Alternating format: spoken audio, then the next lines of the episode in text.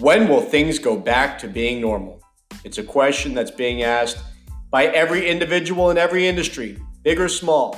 And that's certainly true for our guest today, the owner of BeatenTheBookie.com.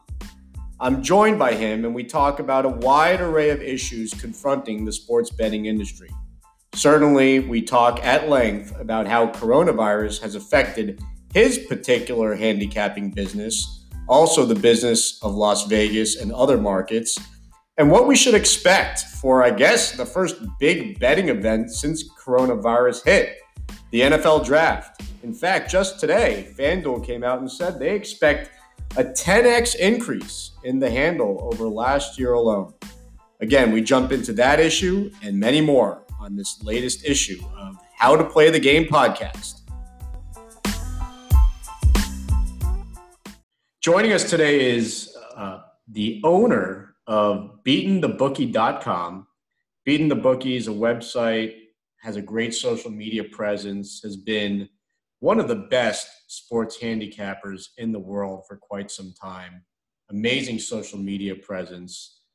Was doing this before the floodgates even opened in the United States, when there was still a federal prohibition in place, but Nevada, and in particular Las Vegas, was wide open.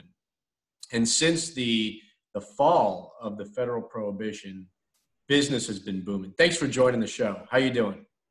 I'm doing pretty good. It's always a pleasure to talk to you, since we do talk a few times a week anyways. But yeah, it's a, you know, it's a pleasure. It's a crazy time right now, obviously, with the whole coronavirus and sports betting and stuff. I would say it's probably, obviously, sports is probably the hardest hit industry right now. It's definitely an interesting time. And yeah, like you said, I've been doing this since 2014. I got my trademark through the best trademark attorney, Darren Heitner. So you helped me get that last year, so I appreciate that. I was going to put that disclaimer out there, but now everyone knows. Yeah, everything has been about as good as it could be right now. You know, just trying to make do until we get some sports, and we're starting to hear about sports coming back, some soccer leagues and stuff like that. So I'm just looking forward to the future.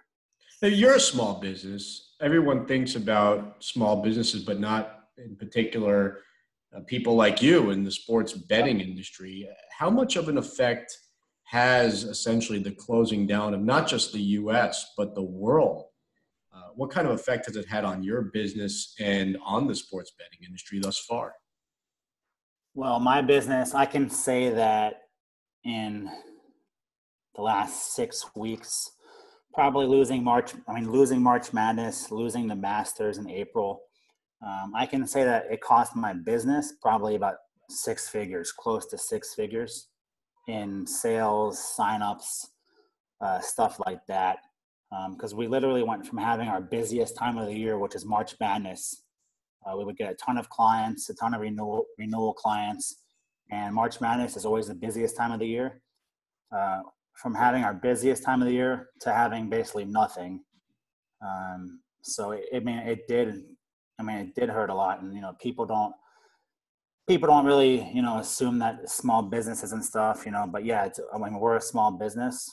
We do a lot of sales, but I mean, it still hurts, just like anything else. So it was tough. I mean, luckily for me, I do all sports, and I specialize in soccer also. And I've been fortunate that soccer has had some leagues around the world that have kept playing. So that's been my saving grace right there. Have you had to basically educate yourself as well on different sports or different leagues that maybe you didn't focus on prior to the coronavirus outbreak? Yeah, I didn't really. I mean, before the outbreak, I did a lot of the soccer leagues I did were the bigger leagues, like, you know, the Bundesliga, the, you know, Super League, and, you know, in Holland. The Premier League, you know, the La Liga in Spain. So I did a lot of those bigger leagues because people didn't have the smaller market leagues available to bet. Like, you couldn't go bet like Nicaraguan soccer at you know, many books. or soccer in Belarus at many books before this happened. They just weren't taking all those, you know, all those bets because they already had all these other offerings that you could bet on. But now since this happened, you see leagues like Nicaragua and Belarus, they never stopped playing over there. So every sportsbook now is offering these. So DraftKings is offering these, you know, all the big sportsbooks are offering these smaller leagues. So I hope that when all the leagues get started back again, I hope they'll still keep offering these smaller leagues. Yeah, that'd be interesting. It's a new line of betting. I mean, it just seems like there's a complete lack of options right now. In fact, I think it was West Virginia that toyed with the idea or may still be thinking about the idea of allowing individuals to place bets legally on the presidential election. Any thoughts on that? Yeah, they actually opened it for a day. DraftKings put it up for a day, and they took it down a couple hours later because the governor, I think it was, said that he didn't approve it. There was some kind of misunderstanding right there. So it seems to me like DraftKings kind of jumped the gun to release those. But yeah, that's the election. I mean, people can bet it right now, but it's not like you can make money on it right now because, you know, the election's not till November. So right. Election betting, stuff like that really doesn't float my boat per se. Mm-hmm. So yeah, I mean, you know, I'm just excited because, you know, PGA came out last week and PGA released their schedule. Right, we have June 8th. So, that's a big thing for me too, PGA. You know, and what was really weird is the Players Championship is one of my bigger tournaments for the year for sales. We do really well in PGA, and we had one round, you know, the first round of that tournament, and then it just got canceled. So obviously that's never happened before.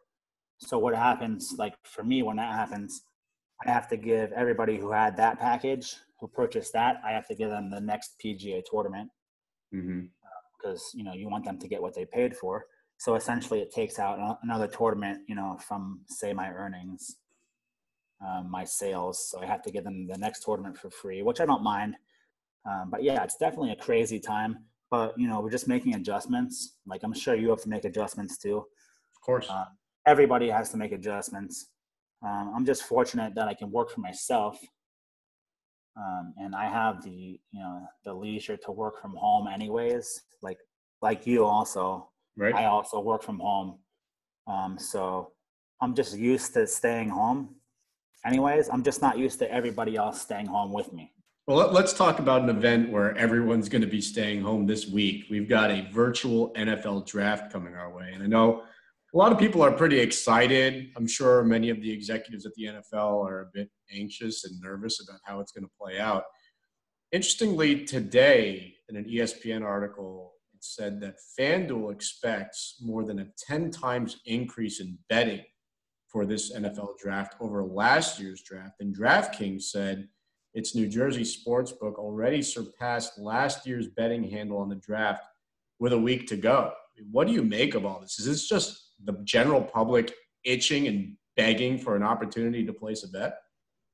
Yeah, to me, this is about supply and demand. So the supply for sports betting is really low right now, and demand is super high. So people, they don't have anything else to bet on. So they're all just betting the draft.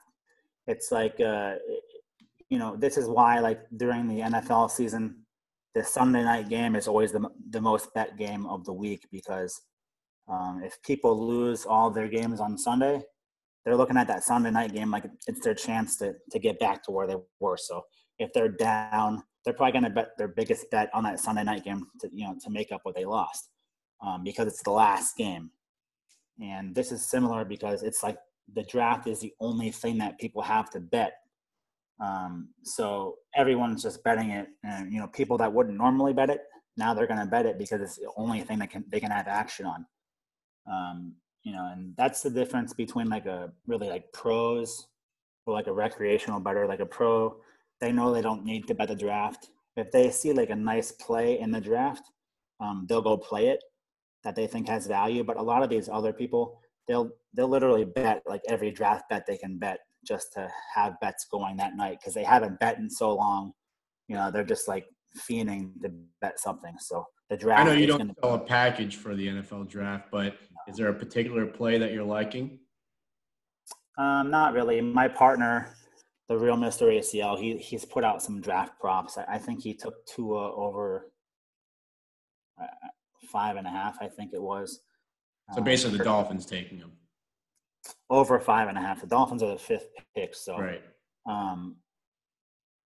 For me, that's a bet I hope loses because I want the Dolphins to take Tua. That's my fandom. My Dolphins fandom is depending on that pick. So, well, so look, I like to brag about how often I go to Vegas, but you probably have me beat in the number of times you've been throughout your life. What's the time? What do you think is the timetable here, and how realistic is it that you find these major hotels reopening this summer or even this fall? I find it very realistic. The Wynn resorts, they're always like a step ahead of everybody. They've already put out basically a plan to look towards reopening. They actually want to start opening mid-May.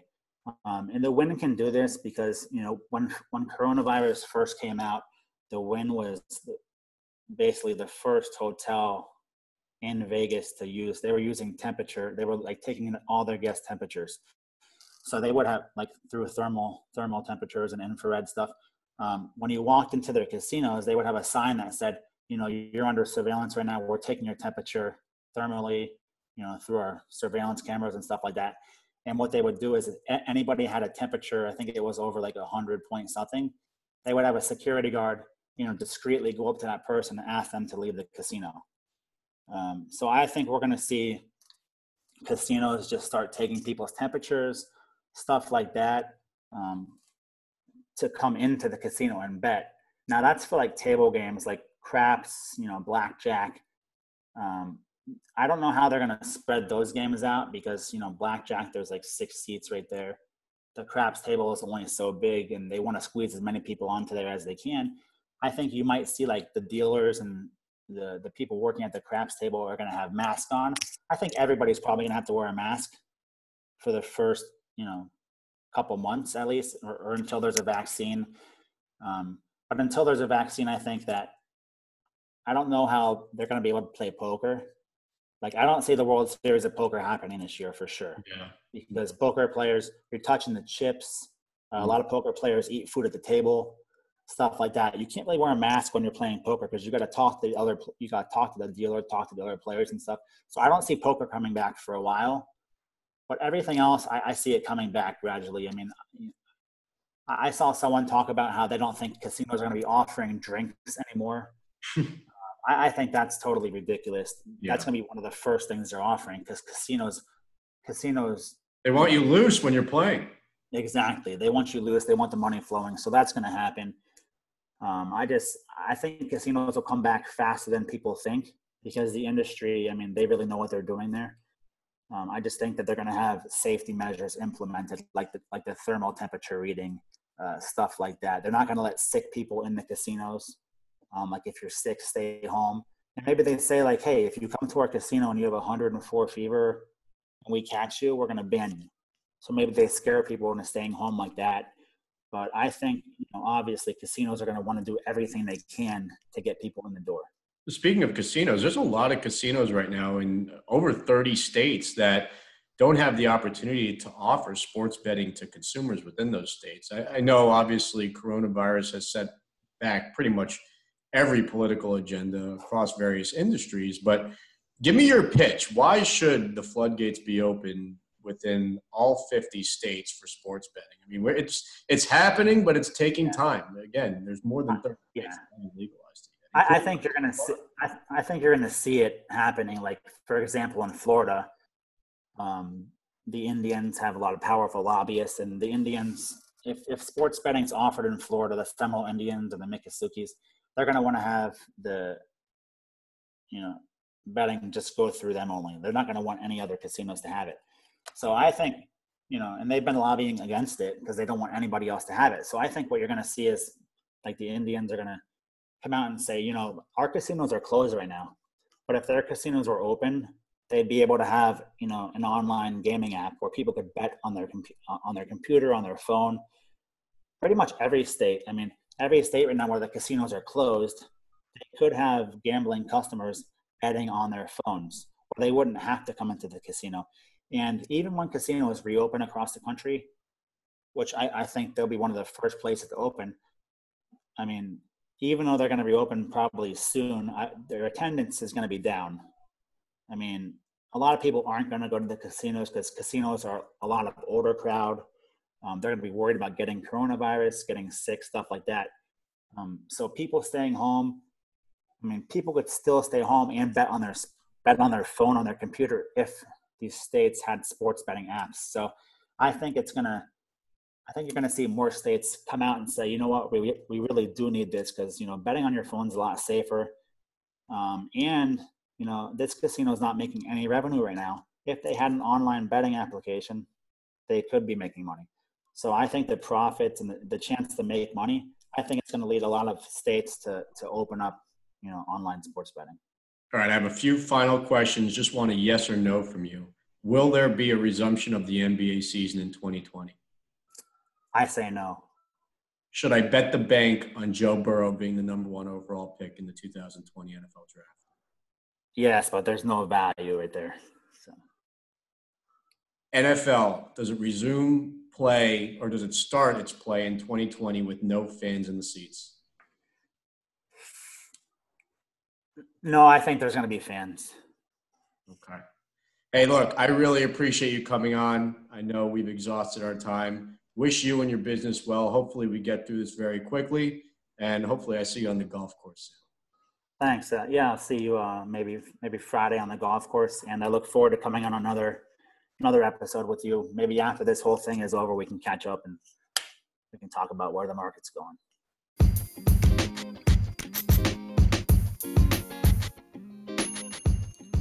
Well, that wraps up the first episode on the third week of the How to Play the Game podcast.